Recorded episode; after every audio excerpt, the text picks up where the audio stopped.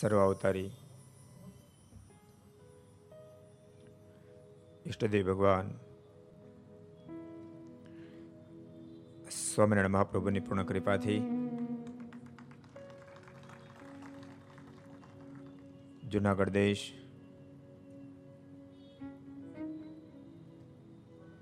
સત્સંગ સમાજના હૃદય તુલ્ય રાધારમણ દેવ એમની પૂર્ણ અનુકંપાથી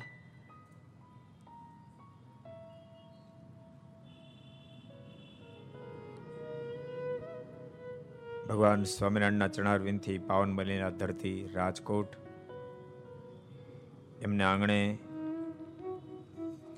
વિક્રમ સંત બે હજાર સત્યોતેર મહાવદ એકમ રવિવાર તારીખ અઠ્યાવીસ બે બે હજાર એકવીસ ત્રણસો ને આડત્રીસમી ઘરસભા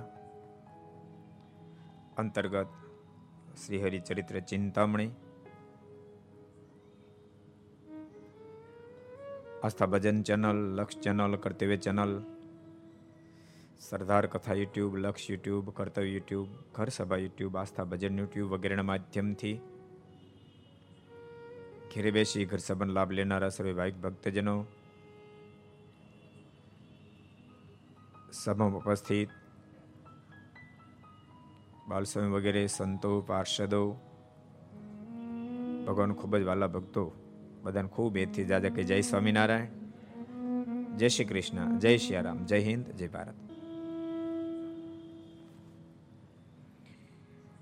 ત્રણસો ને અડત્રીસમી ઘર સભા ગઈકાલે આપણે સદગુરુ ગોપાળાનંદ સ્વામી એમની દ્રષ્ટિ માત્રથી નિષ્કંટક બનેલ બોરડી, નામ જ બોરડી વાળું મંદિર પડી ગયું. જે ધરતી પર બેસી ભગવાન સ્વામિનારાયણ અદ્ભુત ઉપદેશની વાતો કરી હતી. જે ધરતી પર બેસી સદગુરુ ગોપાળાનંદ સ્વામી, સદગુરુ ગુણાતીતાનંદ સ્વામી, સદગુરુ બાલમુકુદાસ સ્વામી, સદગુરુ નારાયણદાસ સ્વામી, સદગુરુ ધર્મ સ્વરૂપદાસ સ્વામી, સદગુરુ ગોપીનાથ પુરાણી સ્વામી, સદગુરુ મહાપુરુષદાસ સ્વામી, સદગુરુ રૂગનાથ ચરણદાસ સ્વામી જેવા મહાબ્રહ્મનિષ્ઠ સંતો. ભક્તો, તમે ભાગશાળી છો? રાજકોટના ભક્તો ખરેખર કહું છું, બહુ બધા સંતોના જોગમાં તમે પ્રથમથી આવ્યા છો.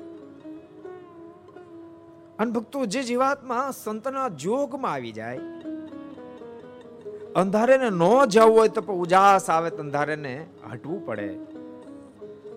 એમ જીવાત્માને જીવનનો ટન ન મારવો હોય, પ્રભુમાં પ્રેમ ન કરવો હોય લિંગટ ગાંઠ વાળી હોય, પરંતુ તેમ છતાંય ભગવાનના ખરેખરા સંતનો જોગ થાય તો પોતાને ખુદને ખબર ન પડે બાપ એને પ્રભુમાં પ્રેમ થઈ જાય. ભગવાનમાં હેત થઈ જાય. ભગવાન જેનું જીવન હતું, જે ખુદને ભૂલીને પ્રભુમય બની ચૂક્યા તેવા મહાબ્રહ્મનિષ્ઠ મહાપુરુષો, એના ચાર વિનથી અંકિત થયેલા રાજકોટની ધરતી છે. રણછોડજી મહારાજ એવા અનેક મહા પવિત્ર આત્માઓ ધરતી પર થયા છે.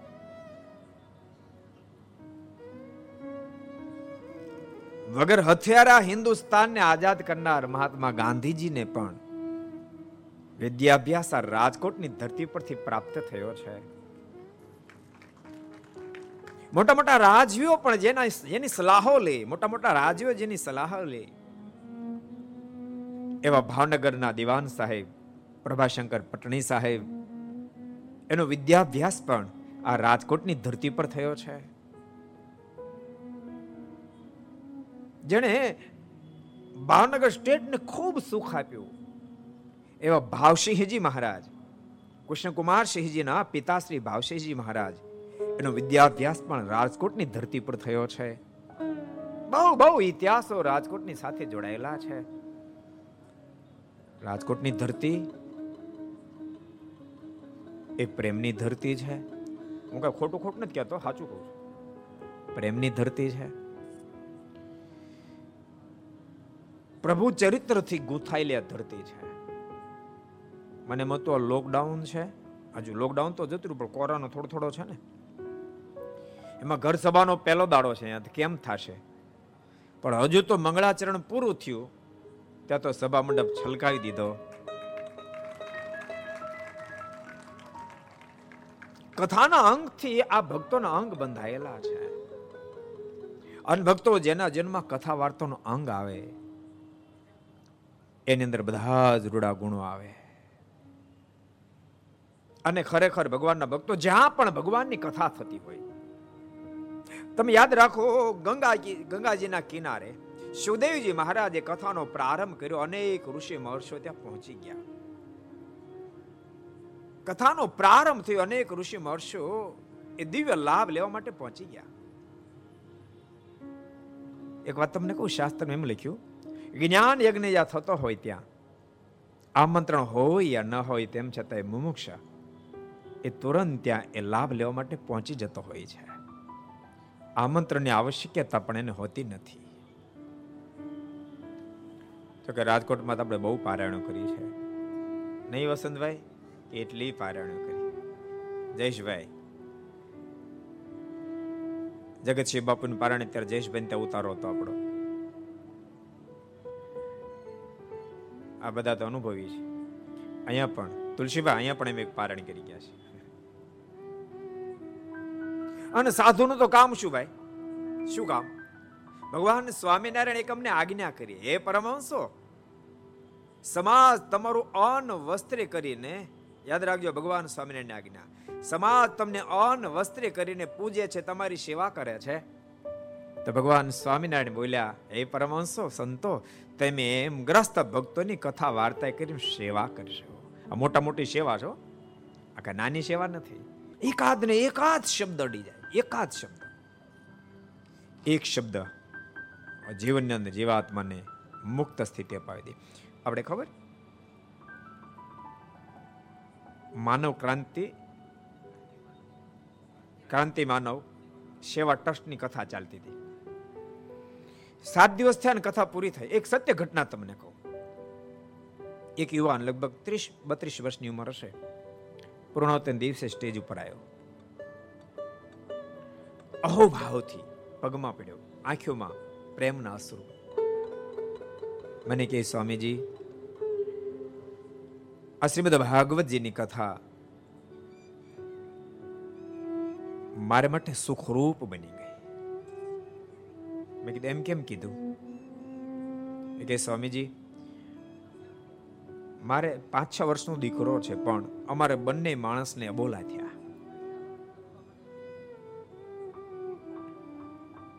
અને મારી વાઈફ એમને પેરમાં જતા રહ્યા.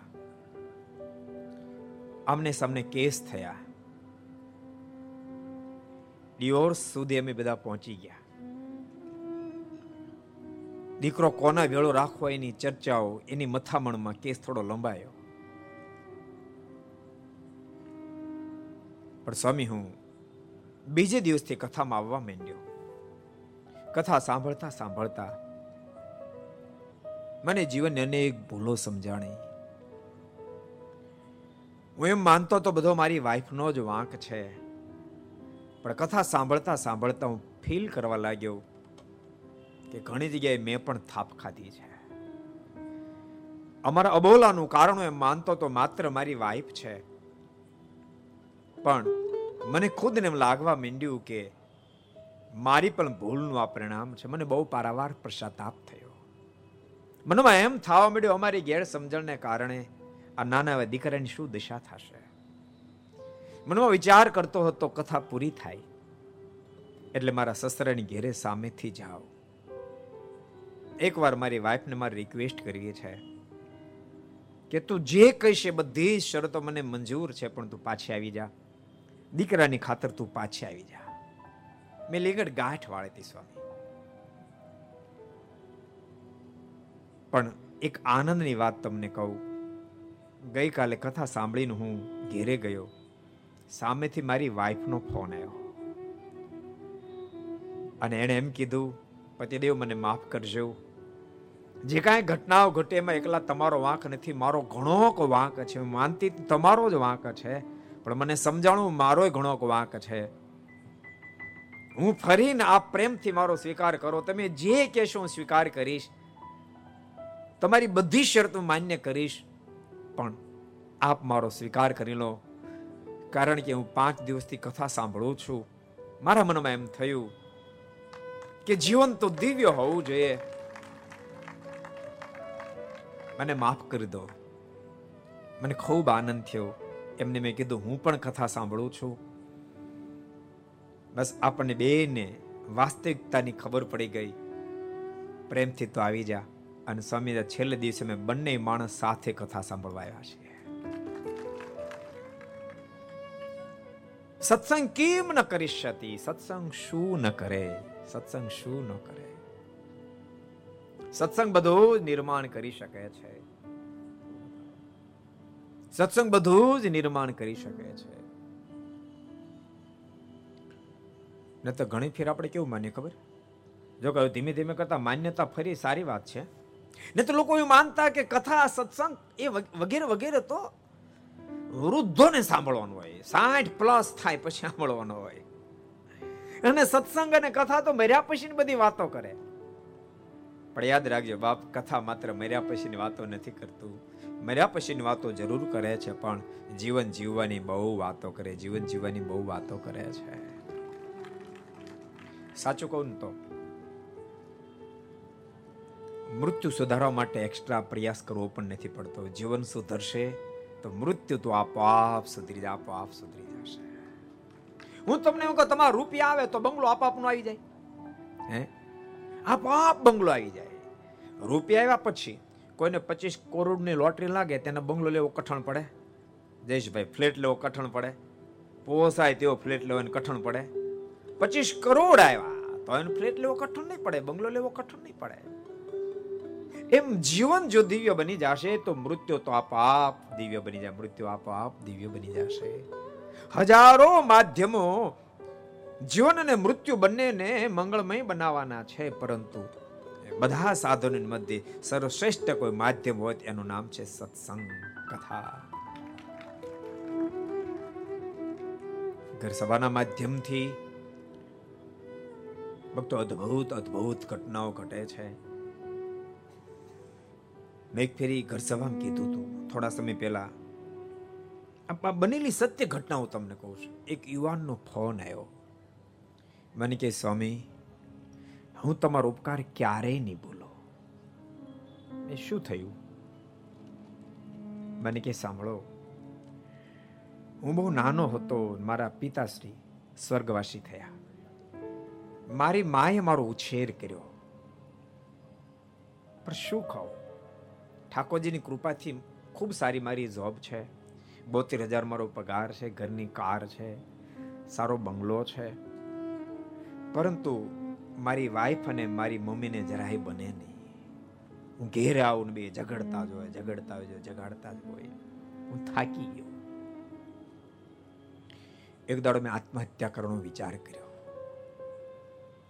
ભગવાનના ભક્તો, જેટલા ઘર સભા સાંભળો બધાને કહું છું સ્ત્રી ભક્તો પણ આ વાતને જરાક નોંધમાં લે.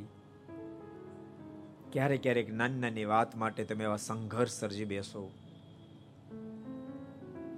આજની આ ભીષણ મૌન મોંઘવારીની અંદર કેવી રીતે જીવનને વ્યતીત કરવાનું ટેન્શન જ્યારે પુરુષને હોય, ધંધા, બિઝનેસની કેટલી તકલીફો હોય, ક્યાંક જોબ કરતો હોય ના શેઠ અડધૂત બિચારાને કરતા હોય, થાક્યો હોય અને ઘેરે આવે, ઘેરે તેમ બગડ છટ્ટી બોલાવતા એની દિશા શું થાય? ક્યારેક વિચાર કરજો, ક્યારેક વિચારશો પ્રત્યેક સ્ત્રી ભક્તો મનમાં વિચાર કરે, અમે અમારા પિતા હોય કે પુત્ર હોય, એને પરમ શાતા વળે એવું ઘરનું વાતાવરણ સર્જન કરશું.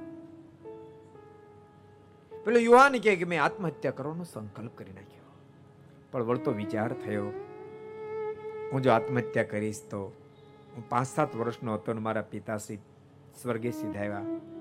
મારી માએ ઘર ઘરના કામ કરીને ઉછેરી મોટો કર્યો. હું મૃત્યુ પામીશ તો મારી માની શું દિશા થશે? વળતો બીજો પણ એક વિચાર થયો કે મારા દીકરા અને દીકરી ત્રણ ત્રણ ચાર ચાર વર્ષના છે. હું મૃત્યુ પામીશ તો બાપ વિનાની જિંદગી કેવી હોય એનો મેં અનુભવ કર્યો છે. એ દિશા મારા સંતાનોની પણ થશે. પતિ ગયા પછી નારીની શું સ્થિતિ હોય? મારી, મેં મારી માની સ્થિતિ મેં જોઈ છે. એ મારી પત્નીની સ્થિતિ થશે. સહન કરીને પણ મારે જીવવું છે. એમ નિર્ધાર કરી, મેં આત્મહત્યા ન કરી. અને થોડા દાડા પહેલા એક ફેરી. રિમોટ કંટ્રોલથી આમ હું સિરિયલ ફેરવતો હતો ફેરવતા ફેરવતા ઘર સભા આવી ગઈ. મેં સાંભળી મને ગમી. હું સાંભળવા માંડ્યો. આઠ દસ દિવસ મેં સાંભળી, પછી મેં મારી વાઈફને કીધું કે તું ઘર સભા સાંભળશે મારી વાઈફ સાંભળવા માંડી. ધીમે ધીમે મારા મમ્મી સાંભળવા માંડ્યા. અને સ્વામીજી, હું આપને શું કહું? હું જ્યારે જ્યારે ધંધેથી ઘેરે આવતો ને ત્યારે રોજ સંઘર્ષ મારા ઘરમાં હતો ને બદલે આપને કદાચ નહીં મનાય, પણ મારા મમ્મી ને મારી વાઈફ મા દીકરીની જેમ ઘરમાં રહેવા માંડ્યા છે. સત્સંગ કેમ ના કરી શકે? સત્સંગ શું ન કરે? ભગવાનના ભક્તો આ જે ધન સંપત્તિ મહત્વની છે. એથી અધિક સંસ્કાર, સંસ્કૃતિ જાળવી મહત્વની છે. એ સત્સંગ કથા વાર્તાથી જળવાય છે. ભગવાનમાં રતિ થાય, જગતમાં વિરક્તિ થાય, આ બહુ અતિ મહત્વની ચીજ છે, યાદ રાખજો. તમે એવું નહીં માનતા વૈરાગ અમારે જરૂર એમ માન લોકો વૈરાગ તો સાધુની જરૂર, આપણે શેની જરૂર ભાઈ? પણ યાદ રાખજો, વૈરાગની જેટલી ત્યાગીની જરૂરિયાત છે, એટલી જ ગ્રહસ્થને પણ જરૂરિયાત છે. સાધુ પુરુષ જગતથી જેટલો વિરક્ત રહેવો જોઈએ, એટલો સંસારી પણ વિરક્ત રહેવો જોઈએ. ભૂલતાની શબ્દ સમજવા પ્રયાસ કરજો, સંસારી પણ એટલો વિરક્ત રહેવો જોઈએ. સંસારના વ્યવહારમાં રહ્યા પછી, સંસારની વિધવિધ પ્રવૃત્તિ કર્યા પછી પણ હૃદયને એક ખૂણામાં વાત ફિટ થયેલી હોવી જોઈએ. ભલે આ બધું હું કરું છું, પરંતુ માત્ર માત્ર પેટનું વેઠનું છે. આટલું કરતા કરતા જો મરી જાશ ને ઠેઠનું જો બાકી રહી જશે તો જીવ પર જુલમ થશે એ ગ્રસ્તને પણ ખબર હોવી જોઈએ. અને ભૂલતાની આ વાતને તમે ભૂલી જાઓ. માત્ર માત્ર ને માત્ર પેટ અને વેઠને માટે જીવન જીવવા માંડો. તો એક દિવસ તો આવવાનો છે. આ દેહમાંથી વિરક્ત થવું પડશે. આ દુનિયા છોડીને હાલું જવું પડશે. એ વાત તો નક્કી છે. તમે મનાશે, અમારા સરદારમાં કોઈ પાંચસો નો માણા નથી. માનશો તમે? પોપડતા છે કોઈ પાંચસો નો માણા? જો પોપડતા આવ્યા. એક પાંચસો નો માણસ નથી. જયેશભાઈ, સાચું કહું છું. વસંતભાઈ, એક માણા ન મળે. હિતેશભાઈ, એક માણા પાંચસો નથી. કેશુભાઈ ને તમને મત ના તો આવજો લો તમે સરતા એક માણસ પાંચસો વર્ષ નથી મરી બધાને જ આવું છે ક્યા ભરોસા હે ઇસ જિંદગી કા અદ્ભુત આવો બે કવડે આપણે સાંભળી લઈએ સાથ દેતી નહીં હે કિસી કા ક્યા ભરોસા હે ઇસ જિંદગી કા क्या भरोसा है इस ज़िंदगी का? क्या भरोसा है इस ज़िंदगी का? क्या भरोसा है इस ज़िंदगी का? सांस रुक जाएगी चलते चलते। सांस रुक जाएगी चलते चलते। सांस रुक जाएगी चलते चलते। सांस रुक जाएगी, चलते चलते। क्षमा बुझ जाएगी, जलते जलते। क्षमा बुझ जाएगी, जलते जलते। क्षमा बुझ जाएगी, जलते जलते। क्षमा बुझ जाएगी, जलते जलते। दम निकल जाएगा, दम निकल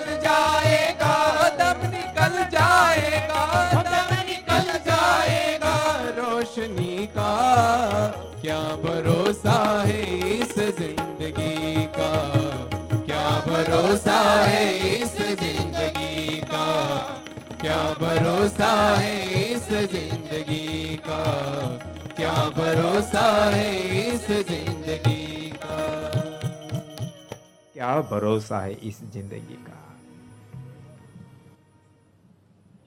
પાછા કાલ આવજો હમણાં ત્રણ દિવસની ઘર સભા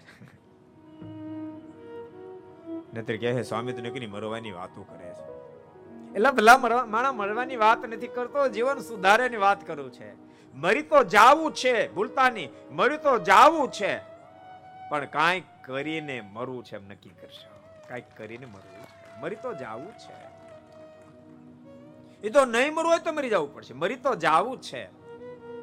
પણ એમને નથી મરવું. બાપ આત્માનું સહી કરીને પછી મરવું છે એવો સંકલ્પ કરશે. બહુ આનંદ આવશે. ગઈકાલે આપણે ઘર સભાની અંદર અદ્ભુત પ્રસંગ જમકુબાનો જોયો હતો. જમકુબા એટલે રાજસ્થાનના ઉદયપુરના મહારાજાના મહારાણાના રાણી જમકુબા. બહુ સરસ પ્રસંગ જોયો હતો. આજ વિસ્તાર નહીં કરીએ પરંતુ એ પ્રસંગ આપણને સાવધાન તો કરે જ છે. જમકુબાએ પણ એક પવિત્ર ભૂદેવને મોઢે ભગવાન સ્વામિનારાયણની વાતો સાંભળી. ભગવાન ભક્તો, એક વાત તમે સ્પષ્ટ સમજજો. જેને જેને પણ સારો રાહ મળ્યો છે, જેને જેને પણ સારો રાહ મળ્યો છે, એ બધાને શબ્દ સાંભળવાથી જ મળ્યો છે. જેનું જેનું પતન થયું છે, બરાબર સમજ જેનું જેનું પતન થયું છે, એનું પણ શબ્દ સાંભળવાથી જ થયું છે. રાહ શ્રેષ્ઠ રાહ પણ શબ્દથી પ્રાપ્ત થાય, જીવાત્માનું પતન પણ શબ્દથી થાય છે. શ્રેષ્ઠ શબ્દ સાંભળવાથી વ્યક્તિને શ્રેષ્ઠ રાહ મળી જાય છે. જીવાત્માને રાહ મળી જાય છે.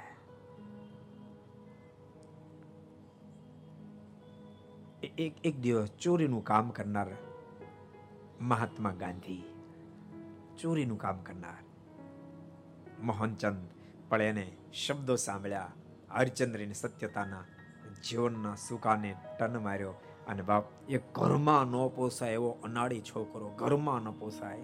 એવો અનાળી છોકરો આખા રાષ્ટ્રના પિતા બની ગયા. આખા રાષ્ટ્રના પિતા જે શબ્દને કારણે. ભાઈ, મીરા મહાન ભક્ત બની ગયા. યાદ રાખજો, પણ એને શબ્દ જ કારણભૂત બન્યા. એ નગરીમાં કોઈ પરમહંસ સંતો આવેલા. એના મુખ થકી એને પરમાત્માની વાતો સાંભળી. અને બાઈ મીરાના મનમાં એમ થઈ ગયું, આ દેહ તો આ કાયા તો પ્રભુને પામવાને માટે મળી છે. અને બાઈ મીરાનું જીવન ધન્ય ધન્ય બની ગયું. એક એક મહાપુરુષો, જે કોઈ મહાન બન્યા વાલ્મીકી રામાયણ, લખનારા વાલ્મીકી ઋષિ, આખી રામાયણના રચયતા વાલ્મીકી ઋષિ, એને શબ્દ નારદજીના પડ્યા અને શબ્દએ વાલ્યમાંથી એને વાલ્મીકી બનાવી દીધા. એક એક મહાપુરુષો, કોઈને કોઈ જગ્યાએથી સારા શબ્દો મળે આજ રાજકોટમાં કથા હાલે છે ને? એક સરસ પ્રસંગ તમને કહું. સદગુરુ રાજકોટની સાથે કનેક શબ્દ પ્રસંગ છે. સદગુરુ રામાનંદ સ્વામી એટલે ભગવાન સ્વામિનારાયણના ગુરુ. ભગવાન સ્વામિનારાયણના ગુરુ. ગુજરાતની ધરતી પર પધાર્યા. શ્રંગો ક્ષેત્રની અંદર પરમાત્માનો સાક્ષાત્કાર કરી અને શેખ વૃંદાવન જય ભગવાનનો સાક્ષાત્કાર કરી અને ગુજરાતની ધરતી પર આવ્યા. સારિંગ સારિંગ ગામના સીમાડે તેમ પ્રસાર થતા હતા. એક ખેડૂત હળ હાંકતા હતા. રસ્તો પૂછવા ખાતર હાથ ઊંચો કરી ગયું પટેલ, રામ રામ. તો કે, રામ રામ.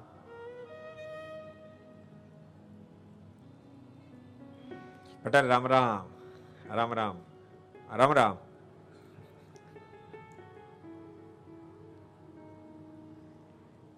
પટેલે સામા રામ રામ કર્યા. સદગુરુ રામાનંદ સ્વામીના મુખમાંથી શબ્દ નીકળ્યા, પટેલ ક્યાં સુધી હળ ચલાવવું છે? આ માણસનો દેહ તો પ્રભુને પામવાને માટે મળ્યો છે, પટેલ. હળ ચલાવતા ચલાવતા હરિનું ભજન કરજો. ક્યાં સુધી આમને હળ હલાવ હલાવ કરશો? ક્યાં સુધી હળ ચલાય ચલાવ કરશો? હળ ચલાવતા ચલાવતા હરિનું ભજન કરશો. અને આટલા શબ્દ સાંભળતાની સાથે પટેલે ચાલુ હળ ચલાવતા ચલાવતા બળદની રાશનો ઘા કરી દીધો. એમને એમ હળને ઊભું રાખી સ્વામી પાસે આવ્યા. સ્વામીજી, તમે નહોતા મળ્યા ત્યાં સુધી હળ ચલાવવાનું હતું કે. સ્વામી કેમ પણ પટેલ, આ બળદ તો છોડતા હો, તો કે મરી ગયો તો કોણ છોડત? અને સ્વામીની સાથે ચાલી નીકળ્યા. અને સદગુરુ રામાનંદ સ્વામીના પ્રથમ શિષ્ય હતા. સદગુરુ રામાનંદ સ્વામીને ભાગવતી દીક્ષા આપી, ભાઈ રામદાસજી નામ પાડ્યું અને ભાઈ રામદાસજી નામ ધારણ કરાવી, સાધુ બનાવીને સીધા રાજકોટ ને આંગણે પધાર્યા. ઓજતમાં સ્નાન કર્યું. ગુરુ શિષ્ય બંને ઓજતમાં સ્નાન કર્યું. અહીં અનેક મંદિરોમાં દર્શન કરી ધર્મશાળા ઉતારો કર્યો. પણ ભૂલતા નહીં ભાઈ. મધ પડવું હોય ત્યાં માખીઓને ખેંચાય ખેંચાય ને આવવું જ પડે ન્યાયે. અનેક મુમુક્ષ સ્વામીની કથા વાર્તા સાંભળવા માટે આવવા માંડ્યા.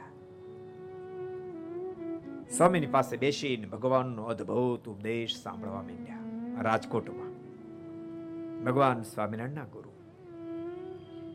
અને ગુરુ રામાનંદ સ્વામીએ અનેક લોકોને ભગવાનની ઓળખાણ કરાવી, પરમાત્માનો પરિચય કરાયો.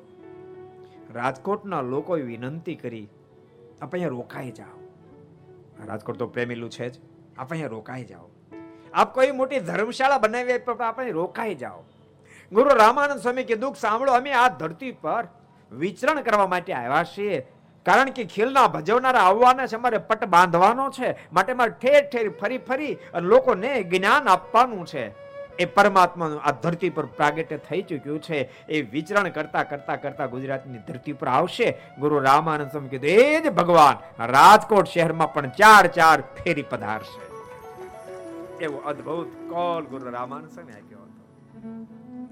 કહેવાનો મતલબ કે શબ્દથી જ બધું નિર્માણ શબ્દના માધ્યમથી જીવાત્મા સારા માર્ગે પણ જઈ શકે છે, નબળા માર્ગે પણ જઈ શકે છે. અદ્ભુત પ્રસંગ ગઈકાલે આપણે વાંચ્યો તો જમકુબાઈને બ્રાહ્મણોના શબ્દો પડ્યા અને કથા સાંભળે. અને ભક્તો, કથાના માધ્યમથી જીવાત્માને મુક્તિનો પથ પકડાઈ જાય છે. કથા સુણે તે કહી, આદિ ભક્તિ. વિહલ્લાજમાનના શબ્દો છે.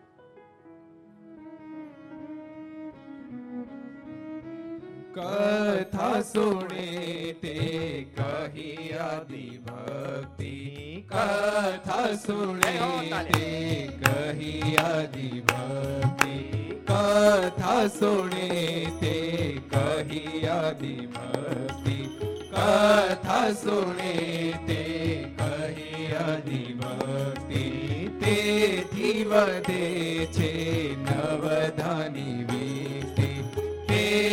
વધે છે નવધાની વીતિ. તેથી વધે છે નવધાની વીતિ. તેથી વધે છે નવધાની વીતિ. હતા જનો જે જગમાં કુકર્મી હતા જનો જે જગમાં કુકર્મી હતા જનો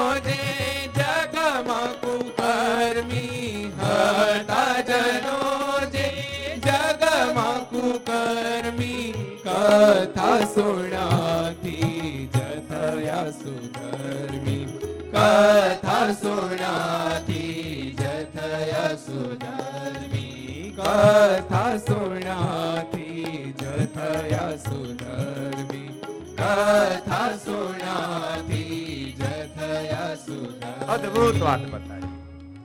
કેટલા આસુરી લોકો પણ પરમાત્માનું જ્ઞાન પ્રાપ્ત થતાની સાથે મહાધર્મવાન બન્યા છે. દયાવાન બન્યા છે. મોક્ષના પથ ઉપર ચાલતા થયા છે. લોકમાં પણ અદ્ભુત અદ્ભુત કાર્યના કરનારા થયા છે. જમકુબાએ કથા સાંભળી છે. અને ભગવાન સ્વામિનારાયણનો મહિમા સમજાણો. કાલ આપણે વિસ્તાર કર્યો તે આજે વિસ્તાર નહીં કરું? કેવડું મોટું સામ્રાજ્ય હતું. ઉદયપુર મહારાણી જમકુબાઈ નો મહેલ કેટલાય જોયો? કેટલાય દર્શન કર્યા ઊંચા હાથ કરો, કોઈ કર્યા છે? એક એક હરિભગતે કર્યા ઓલી બાજુ બે ત્રણ જણા કર્યા. બીજા કોઈ કર્યા? જમકુબાઈ ને મહેલના દર્શન. વસંતભાઈ, તમે નહીં કર્યા? નહીં ગયા ઉદયપુર? સંતો સાથે ગયા હતા એક લાખ લાગ્યા છે. એટલે ભલામણા યાત્રા કરવા જાવ તો સંતોને હારે જવાય. સાચું કહું? બાકી યાત્રા કરવા જાય ને પોતાની રીતે. ક્યાં જતે કે યાત્રામાં જઈએ. પછી કોઈક પૂછે. આ વસ્તુ ત્યાં જોઈ, પણ કશી જ ખબર ન હોય. એટલે કહેવત નથી આપણે? કાઠિયાવાડની? વર ગોગે જઈએ ડેલ્યા દે એવો સંતોન સાથે તમે યાત્રા કરો ને, તો એક એક વાતનો મહિમા સંતો સમજાવે, સ્થાનનો મહિમા સમજાવે. સ્થાનો ભક્તો અદ્ભુત અદ્ભુત હોય છે. તમે માનશો? એમ બહુ વાર ઇહલાબાદ ગયા છે, બહુ વાર ગયા છે.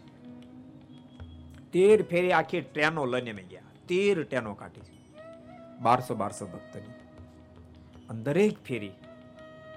જ્યારે ઇહલાબાદ છે ને ત્યારે ભરદ્વાજ મુનિના આશ્રમમાં અમે જઈએ જઈએ જઈએ. દરેક ફેરી એ સ્થાનનો મહિમા સમજાવી ભક્તો શું આ દેશની મહાનતા હશે?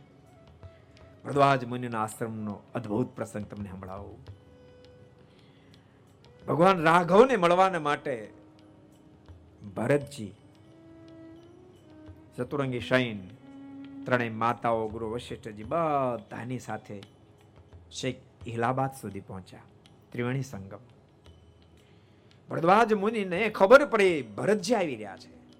અને ભરદ્વાજ મુનિએ પોતાના ઐશ્વર્ય પ્રતાપથી અદ્ભુત સામ્રાજ્ય સર્જ્યું. આવનાર બધાને માટે મોટા મોટા મહેલોની રચના કરી અને ભરતજીને માટે તો આખું સુવર્ણનો મહેલ બનાવ્યો. ભરતજીને કીધું, ભરત બાપ, આ મહેલ તારો છે.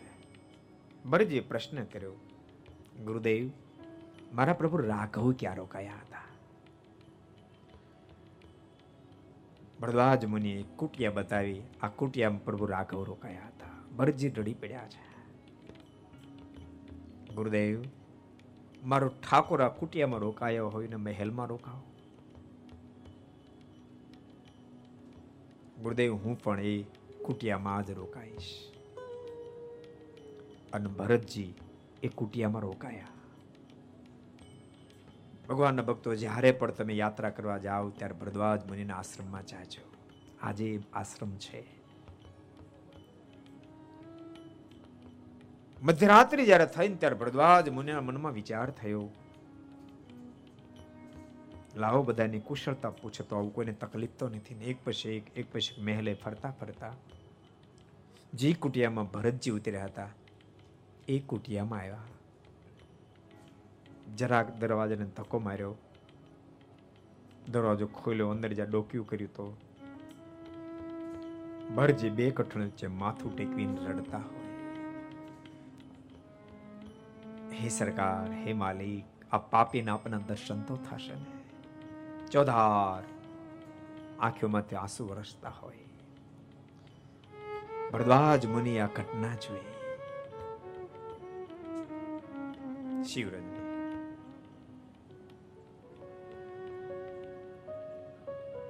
અને ભરદ્વાજ મુનિએ ધીમે ધીમે કદમ ઉઠાવતા બરજીની પાસે જઈને ખભા પર હાથ મૂક્યો. ભરજીનો પ્રેમ જોતાની સાથે ભરદ્વાજ મુનિના મનમાં એમ થયું કે પ્રેમની વાતો તો ઘણી સાંભળી, પણ મૂર્તિમંત પ્રેમ આજ મારે આંગણે આવ્યો છે.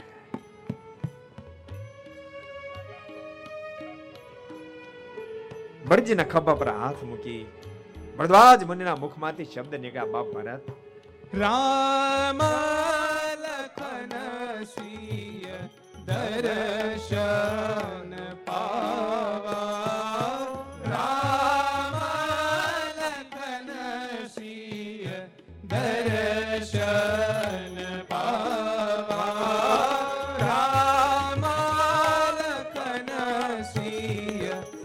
દર્શન પાવા રામ લખન દર્શન પાવા વર્ષોથી હું સાધના કરું ભરત હું ખોટું નથી કહેતો સનાતન સત્ય કહું છું બહુ કાળ સુધી મેં સાધના કરી એની ફળશ્રુતિ રૂપે હું વિચારતો મને શું પ્રાપ્ત થશે એની ફળશ્રુતિ રૂપે મને પ્રભુ રાઘવના દર્શન થયા. એટલે દર્શન પછી મનમાં વિચારતો હતો, પ્રભુ, રામના દર્શનનું ફળ મને શું મળશે? ભરદ્વાજ મને મોઢામાંથી શબ્દ નીકળ્યા છે. તે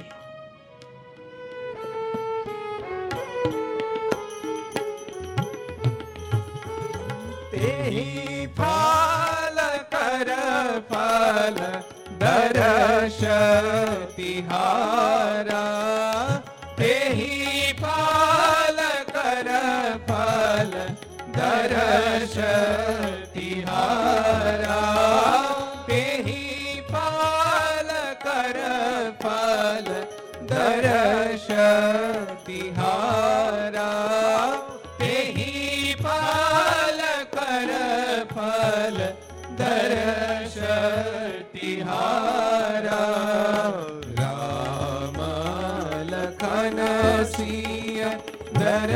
દર્શન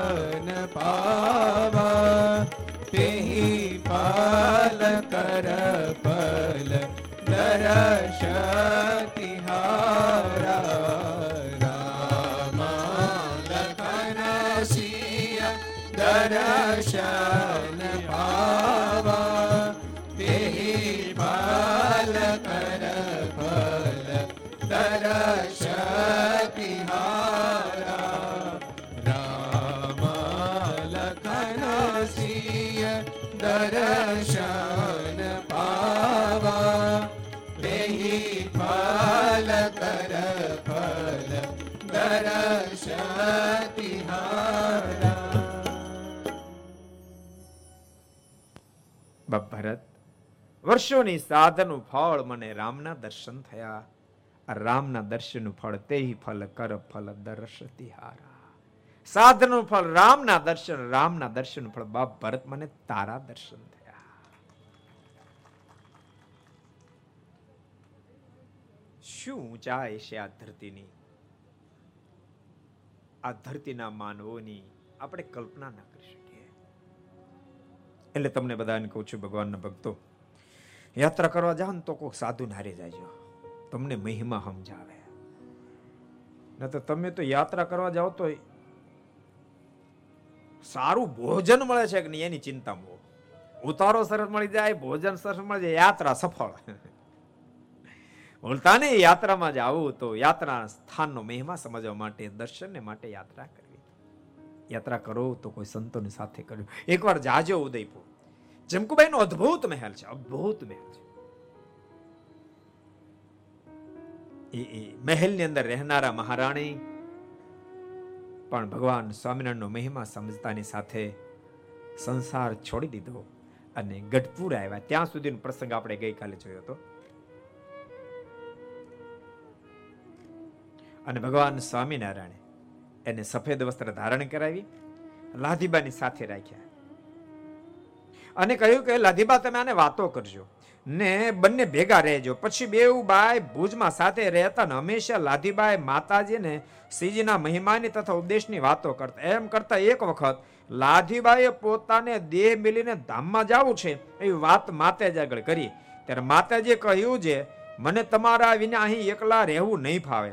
ત્યારે લાધીબાએ કહ્યું, તમે પહેલા શ્રીજીના ધામમાં જાઓ ને હું પછી આવું છું. કેવી વાતો છે? આ તો કઈ વાતો છે? ભગવાન સ્વામિનારાયણે કહ્યું, લાધીબાને, કે આ માતાજીને માને, જમકુબાને તમે સાથે રાખજો, એને વાતો કરજો. અને લાધીબાઈ સાથે રાખીને અદ્ભુત વાતો કરી, ખૂબ આનંદ આવ્યો. પણ સમય પછી સમય વ્યતીત થવા પડ્યો વર્ષો સુધી સાથે રહ્યા. અને એક દર લાધીબાઈ કહ્યું, જમકુબાને, જમકુબા, આપણે આજની છેલ્લી મુલાકાત કેમ? આવતીકાલે મારે ધામમાં જવું છે. અરે, પણ આપ ધામમાં જતા રહેશો મને કેમ ગમશે? શું સ્થિતિઓ હશે? અનભક્તો સ્થિતિ ભજનના પ્રતાપ આવે. શું સ્થિતિઓ હશે જમકુબાઈ કીધું કે, તમારી વિના મને કેમ સરો છે? ત્યારે લાધીબા કે તો ચિંતા છોડો, એક કામ કરો. તો તમે તૈયાર થઈ જાઓ. પહેલા તમે જાઓ, પાછળથી હું આવું છું. સ્વતંત્રતા કેટલી હશે? અનભક્તો, યાદ રાખજો, દુનિયાના અનેક દેશો છે, પણ કાલની સામે સ્વતંત્રતા પ્રાપ્ત કરી હોય એવા મહાપુરુષો થયા માત્ર માત્ર ભારત વર્ષમાં થયા છે, માત્ર માત્ર ભારત વર્ષ અમરેલી ઇતિહાસ ભૂલાયો નથી. તમે બધા સાંભળ્યો છે તમે બધા સાંભળ્યું જોઈએ ને ભલામણ. અદ્ભુત ઇતિહાસ અમરેલીનો સંત મૂળદાસજીનો.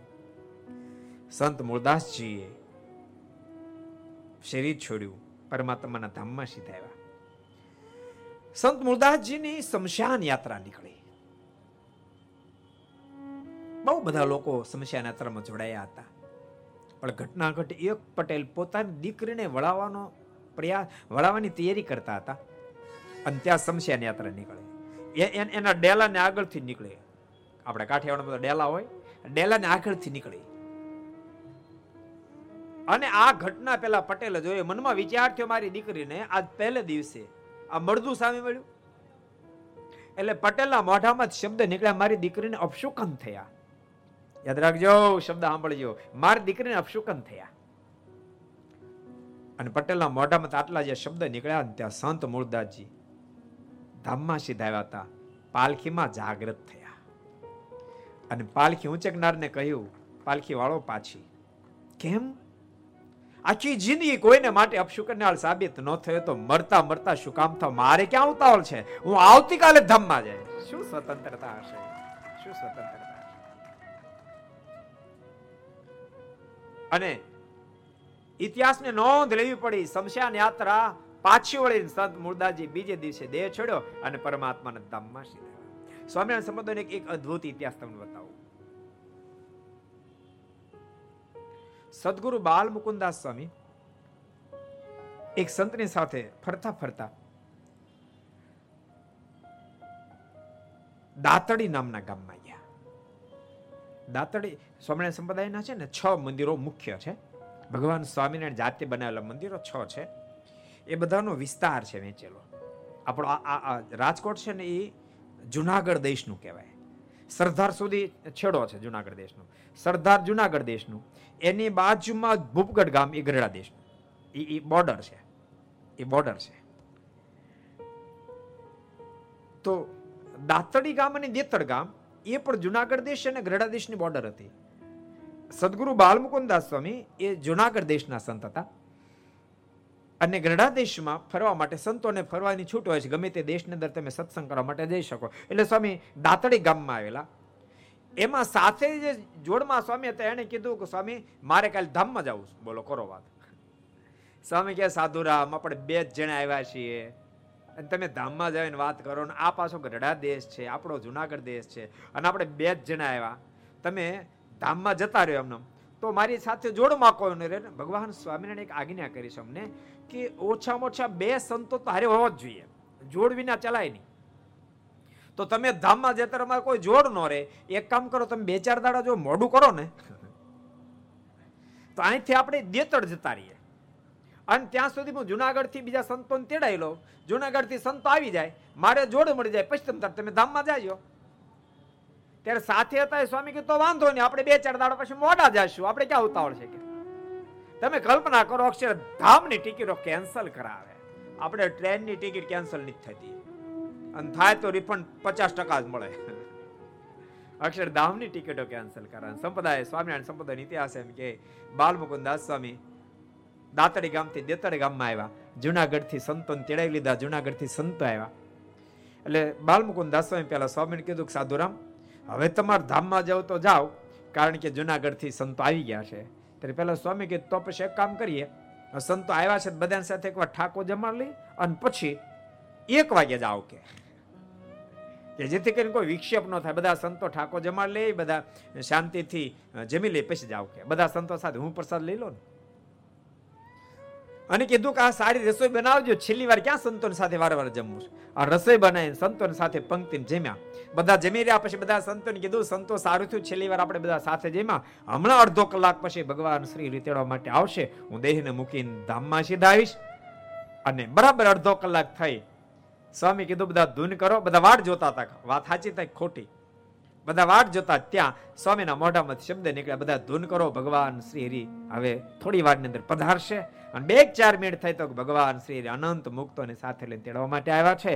હું દેહને મૂકીને ધામમાં જાઉં છું. બોલતા દેહને મૂકીને ભગવાન શ્રી હરિના ધામમાં સીધા આવ્યા કેવી સ્વતંત્રતા હશે. અદ્ભુત પ્રસંગ છે અહીંયા. જમકુબા અને લાધીબાનો જમકુબાને કહ્યું કે જમકુબાએ કહ્યું કે તમે જતા રહ્યો તો મને પછી ગમે કેમ? વર્ષોથી તમારી સાથે રહી છું. અને ભગવાન શ્રી એ કહ્યું તમે બેન ને સાથે રહેજો. અને તમે એકલા જતા રહ્યો તો હું તો એકલી થઈ પડું. મને ગમે નહીં. તો લાધીબાઈ કીધું તો ચિંતા છોડો. તો એક કામ કરો, તમે તાર પહેલા તમે જાઓ અને પછી હું જાઓ કરો તૈયારી? આપણે બે સાથે વ્યાજે ધામમાં.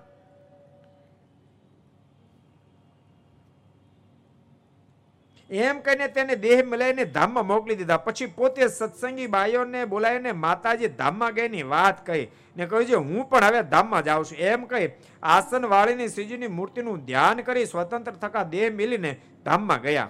પછી હરિજનો તે બે બાઈઓના દેહને શમશાને લઈ જઈ એક ચિત્તામાં અગ્નિ સંસ્કાર કર્યો. બોલો.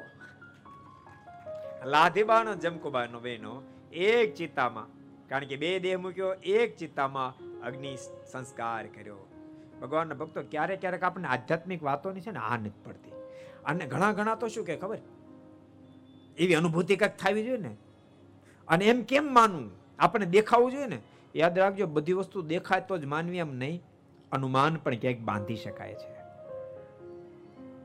બધી વસ્તુ, કોઈ પણ વસ્તુ હોય, ઘણા શું કે કે તમે એમ કહો છો ફલાણા સ્વામીને આમ ભગવાને દર્શન આપ્યા પણ આપણને ક્યાં ખબર છે? આપણને ખબર છે કે નહીં? યાદ આપણને ખબર છે કે નહીં? પણ યાદ રાખજો, જીવન જ વ્યક્તિનું બતાવે કે કેટલો પરમાત્મા નિકટમાં વ્યક્તિ છે. જીવન બતાવી શકશે. બધાની કઈ મુલાકાત ન હોય, બધું પ્રેક્ટિકલ ન હોય. આ આ સાઉન્ડ છે. આ સાઉન્ડ વાળાને આપણે જોયો તોય માન્ય છે કે આ સાઉન્ડનો બનાવનારો કોઈ કહેશે તો ભૂલતાને આટલી વિશાળ સૃષ્ટિના સર્જનહાર સ્વયં પરમેશ્વર છે. આટલી વિશાળ સૃષ્ટિના સર્જનહાર પરમેશ્વર છે. તો પરમેશ્વર તત્વને આપણે ક્યાં જોયું તો માનીએ? એલા તો આ સાઉન્ડ બનાવનારને જોયું તો આપણે માનીએ છીએ સાઉન્ડ બનાવનારો છે. આટલી વિશાળ મોટી સૃષ્ટિ એમને કેમ હાલે? અને ભક્તો, સાચું તમને કહું? પૂર્ણ જ્ઞાની લોકો પરમાત્માને ખૂબ જ એક્સેપ્ટ કરે, ખૂબ ચાહે છે. એક બે પ્રસંગ તમને કહું. એક ડોક્ટર ન્યૂટનનો પ્રસંગ તમે કદાચ સાંભળ્યો હશે. બહુ બધા આસ્તિક સાયન્ટિસ્ટ. એક દાડો બધા સાયન્ટિસ્ટો બેઠા હતા, એમાં ચર્ચા નીકળી કે આ સૃષ્ટિનું સર્જન કેમ થયું છે આ પૃથ્વી કેમ સર્જાણી છે? તે મોટા ભાગના સાયન્ટિસ્ટ એવું બોલ્યા કે તો ઓટોમેટિક બની ગઈ. ન્યૂટને કીધું ઓટોમેટિક ન બને, આના બનાવનારા કોઈક છે ને એનું નામ ગોડ છે, પરમાત્મા છે. એટલે કોઈ રીતે માનવા તૈયાર નહીં. અને યાદ રાખજો, બુદ્ધિશાળી વ્યક્તિ છે ને સંઘર્ષ ન સર્જે એ પાછો વળી જાય. બુદ્ધિશાળી વ્યક્તિ પાછો વળી જાય. સંઘર્ષને માને ને એને ભગવાનના ભક્તો તમને કહું, જીવનમાં સંઘર્ષ એ વિનાશનું કારણ હોય છે. ડાહ્યો માણસ સંઘર્ષમાંથી પાછો વળે. ડોક્ટર ન્યૂટને સંઘર્ષ નો સર્જ્યો. એણે કીધું, કાંઈ વાંધો નહીં, આપણે એ વાત હમણાં રહેવા દો ને પછી ક્યારેક વિચારશું. એમ કહીને મીટિંગ બીજ બસ સ્ટેન્ડ મરાઈ દીધી. પંદરેક દિવસ થઈ એક દાડો પોતાની ત્યાં સ્પેશિયલ મહેફિલ સાયન્ટિસ્ટોને ભોજનની રાખી. બધા સાયન્ટિસ્ટ આવ્યા. પણ એના બંગલા અંદર પ્રવેશ કર્યો તો અંદર એન્ટ્રી કરતા મોટો ઓરડો હતો, ખંડ હતો. એમાં ટેબલ ઉપર જબરજસ્ત સરસ મજાનો પૃથ્વીનો ગોળો આખો બનાવ્યો. પણ આખો પૃથ્વીનો ગોળો એમણે સ્કેલ માપ પ્રમાણે બનાવ્યો. બધા સાયન્ટિસ્ટ ઊભા રહ્યા, ઓહો, કેટલો સરસ આ અર્થ કેટલી, કેટલો સરસ આ બનાવ્યો છે. અને પછી જ્યારે બધા બેઠા ને ત્યારે પરસ્પર ચર્ચા મળ્યા કર. આ કેમ બન્યું છે? આ કોને બનાવ્યું છે? એમાં ડોક્ટર ન્યૂટન ન્યૂટનને આ કોને બનાવ્યો? પૃથ્વીનો ગોળો. ડોક્ટર ન્યૂટને કીધું કે એ તો ઓટોમેટિક બની ગયો. ભલામણ ઓટોમેટિક બનતા છે. સાચું કો કોને બને? તો ઓટોમેટિક બની ગયો. તો કે એમને એવું ન બને, સાચું કો કોને બનાવ્યો? ડોક્ટર ન્યૂટન ત્રીજી ફેર કીધું, ઓટોમેટિક બન્યો. પહેલાં બધા સાયન્ટિસ્ટો કે ઓટોમેટિક કોઈ દાડો પૃથ્વીનો ગોળો બનતા હશે. અને ત્યારે ડોક્ટર ન્યૂટનના મોઢામાંથી શબ્દ નીકળ્યા. આ આ ફૂટ બાય ફૂટનો ગોળો જો ઓટોમેટિક ન બને, તો આટલી વિશાળ મોટો પૃથ્વીનો ગોળો ઓટોમેટિક ક્યાંથી બને? તમે માનો છો કે આ ગોળાનો બનાવનારો કોક હોવો જોઈએ? આ મેં બનાવ્યો. આનો બનાવનારો કોક હોવો જોઈએ. આનો બનાવનારો કોક હોય બાપા વિશાળ મોટી પૃથ્વીનો ગોળાનો બનાવનારો કોક હોવો જ જોઈએ. એનું નામ ગોળ છે, એનું નામ પરમેશ્વર છે. સાયન્ટિસ્ટ લોકોને પણ એને હા પડાવી ક્યારેક ક્યારેક ભક્તો વાતને આપણે નથી સમજી શકતા, જેને કારણે મનની અંદર પરમાત્મા પ્રત્યેની તૃપ્તિ પણ વળી શકતી નથી. ભગવાનના ભક્તો ગમે તેટલી ઊંચાઈ પ્રાપ્ત થાય તેમ છતાં પરિવારમાં પણ, યાદ રાખ, પરિવારની અંદર પણ સંસ્કાર જાળવવા માટે, સદાચાર જાળવવા માટે એનો એનો છોડો પરમાત્મા સાથે થોડો થોડો જોઈન્ટ કરશો. જ્યાં તમારી આસ્થા હોય, જ્યાં તમારી પ્રતીતિ હોય, પણ પ્રભુને તમે ભજતા રહેજો. એક વાત ભૂલતા ને આકાશમાં ગમે એટલું પક્ષી અધર ઉડે, પણ એને શાંતિ જોતે પૃથ્વી પર આવ્યા વિના છૂટક્યો જ નથી. મધદરિયા જહાજ જાતો એના શેડ ઉપર બેઠેલા હોલાને પચીસ ફેરી ઉડાડે. તો એ હોલાને આરામ જોતો હોય તો શેડ ઉપર આવીને છૂટક્યો જ નથી. એમ જીવાતમાં ગમે તેટલી સફળતાના શિખરો સર કરે, પણ એને પરમ શાંતિ જીતી હોય તો પરમાત્મા સુધી પહોંચ્યા વિના છૂટક્યો જ નથી. ભગવાન ભજ્યા વિના છૂટક્યો જ નથી. માટે ભગવાનના ભક્તો ભગવાન ભજ્યો. કેટલી મોટી સ્થિતિઓ હશે. તમે કલ્પના કરો, એકી સાથે દેહને મૂકી અને પરમાત્માના ધામની અંદર માતાજી ચમકુબાઈ અને લાતીબા બંને ધામમાં સીધાવ્યા જોકે સ્વામિનારાયણ સંપ્રદાયમાં ભક્તો સહજ દાસત્વ ભાવ બહુ હોય છે. ભગવાન સ્વામિનારાયણ પોતે દાસત્વ ભાવ શીખડાયો છે. એટલે સંપ્રદાયને દાસત્વ ભાવ આવ્યો ભગવાન સ્વામિનારાયણ જ્યારે લોજ પધાર્યા ને ત્યારે મુક્તાન સ્વામીના વચનથી સ્વયં ભગવાન સ્વામિનારાયણ. મુક્તાન સ્વામી બૂમ મારે. સજુદાસ, દોડતા દોડતા, જી સ્વામી. જરાક ભિક્ષાવૃત્તિ કરતા હો તો. અબજો બ્રહ્માના માલિક ભિક્ષાવૃત્તિ કરવા જાય. થોડી વાર થાય બૂમ મારે. સજુદાસ, દોડતા દોડતા, જી સ્વામી. જરાક વાસણ માંજી કાઢો તો. ભગવાન સ્વામી જાતે વાસણ માંજે. વળી બૂમ મારે થોડી વાર થાય. સજુદાસ, જી સ્વામી. છાણા ખાલાસ થઈ ગયા. પોદળા વીણતા હો અબજો બ્રહ્માના માલિક લોજમાં પોદળા વીણવા જાય, છાણ વીણવા જાય. આમાંથી લોજના કેટલા દર્શન કર્યા? હું ચાત કરું, લોજમાં કેટલા ગયા સિત્તેર એંશી ટકા લોકો ગયા દસ વીસ ટકા નથી ગયા, બધાને કોઈ એકવાર લોજ જાજો. બહુ અદભુત છે તો નાનકડું ગામ માંગરોળની બાજુમાં. બહુ અદભુત છે. ભગવાન સ્વામિનારાયણ અનેક સ્થાનોમાંથી ફરતા ફરતા ગુજરાતની ધરતી પર આવ્યા, લોજમાં સ્થિર થયે સ્થાન છે. ગુરુ રામાનંદ સ્વામીની આજ્ઞાથી સદગુરુ મુક્તાન સ્વામી લોજમાં રહેતા હતા અને આજ મુક્તાન સ્વામીની આજ્ઞાથી અબજો બ્રહ્માના માલિક પોદળા વીણવા માટે જાય. કેટલી કેટલી બધી, કેટલું બધું નીચું કામ કરે. પણ તમને ખબર ને, આપણા સૌરાષ્ટ્રમાં પોદળા તો રિઝર્વ થયેલા જ હોય. ગમે પોદળા પાસે છાણ લેવા માટે જાય, પોદળા પાસે કોઈને કોઈ હાટીકડું ખૂતાડ્યું હોય. ભગવાન નીલકંઠે મનમાં વિચાર કર્યો કે આ, આમ તો મને છાણ નહીં લેવા દે. આમને છાણ નહીં લેવા દે, બીજું શું કરવા દેશે માટે? હવે મારે મારા ઐશ્વર્ય દોરને છૂટા મૂકવા પડશે એમ નિર્ધાર કરી. અને જે નારી હાઠેકડું ખૂતડે નારી, એ પોદળી લેવા માટે આને હાઠેકડું પોદળામાંથી ઊંચું કરે અને પેલું કાણું પડે એમાં જ્યાં દ્રષ્ટિ નાખે, ચૌદ લોકના બ્રહ્માંડના દર્શન થાય. મૃત્યુલોક, અતળ, વિતળ, સુતળ, તળાતળ, અસાતળ, માતળ, પાતાળના દર્શન થાય. હવે બાપ રે કરતા બીજે પોદળે જાય. એને હાઠકડાને જે અધર કરે સાત દીપ હિલોળે લેતા સાત સાત સમુદ્ર દેખાય. એ અદ્ભુત પ્રતાપ ભગવાન સ્વામિનારાયણ લોજમાં દેખાડ્યો. આટલા પોતે ઐશ્વર્યવાન હોવા છતાં પોદરા વીણવા માટે જાય, છાણ વીણવા માટે જાય. કેવું દાસત્વ પણ. અને ભક્તો, એટલે તો આ સંપ્રદાયની અંદર દાસત્વ ભાવના દર્શન થાય છે. જમકુબાઈ પોતે રાજાના મહારાણી હોવા છતાંય ગઢપુર આવ્યા પછી વાસિદું કરે. એક દાડો ઘટના ઘટી ભગવાન સ્વામિનારાયણ અક્ષરોડીથી દરબારગઢમાં આવતા હતા. જમકુબાઈ સામે મળ્યા વાસેદાનો સુંડલો માથા પર, એમાં જ બધા રેગાડા ઉતરતા હતા, જોઈ ગયા. લાડુબાન જીવબાને કીધું, લાડુબા જીવબા આ જમકુબાઈને તમે વાસ્ય દુકારો છે ને કેવા તમે જાણો છો? મહારાજ બહુ મુમુક્ષ છે. ભગવાન સ્વામિનારાયણ કે મુમુક્ષ તો છે, પણ સાંભળો, તમારી જેટલી મોટપ છે ને એટલા એવડા એવડા તો એની ઘેરે ગોલા ને ગોલીઓ ઘેરે કામ કરતા હતા. અમારે માટે એને સંસાર છેડ્યો છે. અને તમે એની પાસે એવું કામ કરાવો છો? લાડુબા જીવબાઈ કે મહારાજ, અમારી ભૂલ થઈ ગઈ. લાડુબા જીવબાએ જમકુબાને કીધું કે હવે તમારે છાણ નથી વીણવાનું અને હવે તમારે વાસેદો નથી કરવાનું. એ શબ્દ સાંભળે અને જમકુબાએ ભગવાન સ્વામિનારાયણની પાસાની કીધું, કૃપાનાથ, મને સેવાનો કેટલો મોટો લાભ મળ્યો તો કૃપાનાથ, આપે મારો એ લાભ કેમ અળસાયો? કૃપાનાથ, મને સેવાનો લાભ આપો ને. ભગવાન સ્વામિનારાયણ બોલ્યા છે, તમે ઘણા દિવસ સુધી સેવા કરીએ છે તમારી સેવાથી અમે તૃપ્ત થયા છે હવે તમારે જમકુબાની, લાધીબાની સાથે તમારે ભુજ જવાનું. એમ કહીને ભુજમાં મોકલ્યા હતા ભક્તો. એવી અદ્ભુત અદ્ભુત ઘટનાઓ છે. તમને કહું છું, જો તમારા પરિવારમાં તમારે પ્રશંસાના પાત્ર થવું હોય તો, પ્રશંસાના પાત્ર થવું હોય તો ઘરના પાંચ સદસ્યો એક સાત સાત સદસ્યો એની અનુવૃત્તિમાં જીવન તમે જીવશો, તો અવશ્ય મેં તમે પ્રસન્નતાના પાત્ર થશો. વહુ હોય એ સાસુના કયામ રહે, તો સાસુના એ કયા, કયામ રહેવાથી એ પ્રસન્નતાના પાત્ર બનશે. પણ યાદ રાખજો સાથે સાથે, વહુ ક્યારેક થોડા ઘણા સાજા માંદા થયા હોય અને સાસુના મોઢામાં શબ્દ બેટા, આજ તારે કાંઈ નથી કરવું હું રસોઈ બનાવી તું ચિંતા નહીં કર. નહીં બા, હું બનાવીશ. નહીં નહીં, બેટા, તારે નથી કરવાની. તું તો રોજ અમને રસોઈ બનાવીને જમાડ છો આજ હું રસોઈ બનાવી જો બેટા, હું તારા માટે સરસ રસોઈ બનાવીશ. આવો સંબંધ આવો સંબંધ જોઈન્ટ થઈ જાય તો? નથી લાગતું તમારું સંસારીનું ઘર પણ મંદિર જેવું બની જાય? અને ભૂલશો નહીં, ઘરને મંદિર જેવું બનાવવું, શમશાન જેવું બનાવવું બધી પોતાના હાથની વાત છે. પ્રત્યેક જેટલા ભક્તો સાંભળો છે, અહીંયા બેસીને સાંભળતો હોય, ઘેરે બેસીને સાંભળતા હોય બધાને એમ કહું છું, પરિવારની અંદર એવું સુંદર વાતાવરણ સર્જજો. વાતાવરણ જો તમે નહીં સર્જી શકો પરિવારની અંદર, તો કદાચ તમારી પાસે આર્થિક સદ્ધરતા હશે.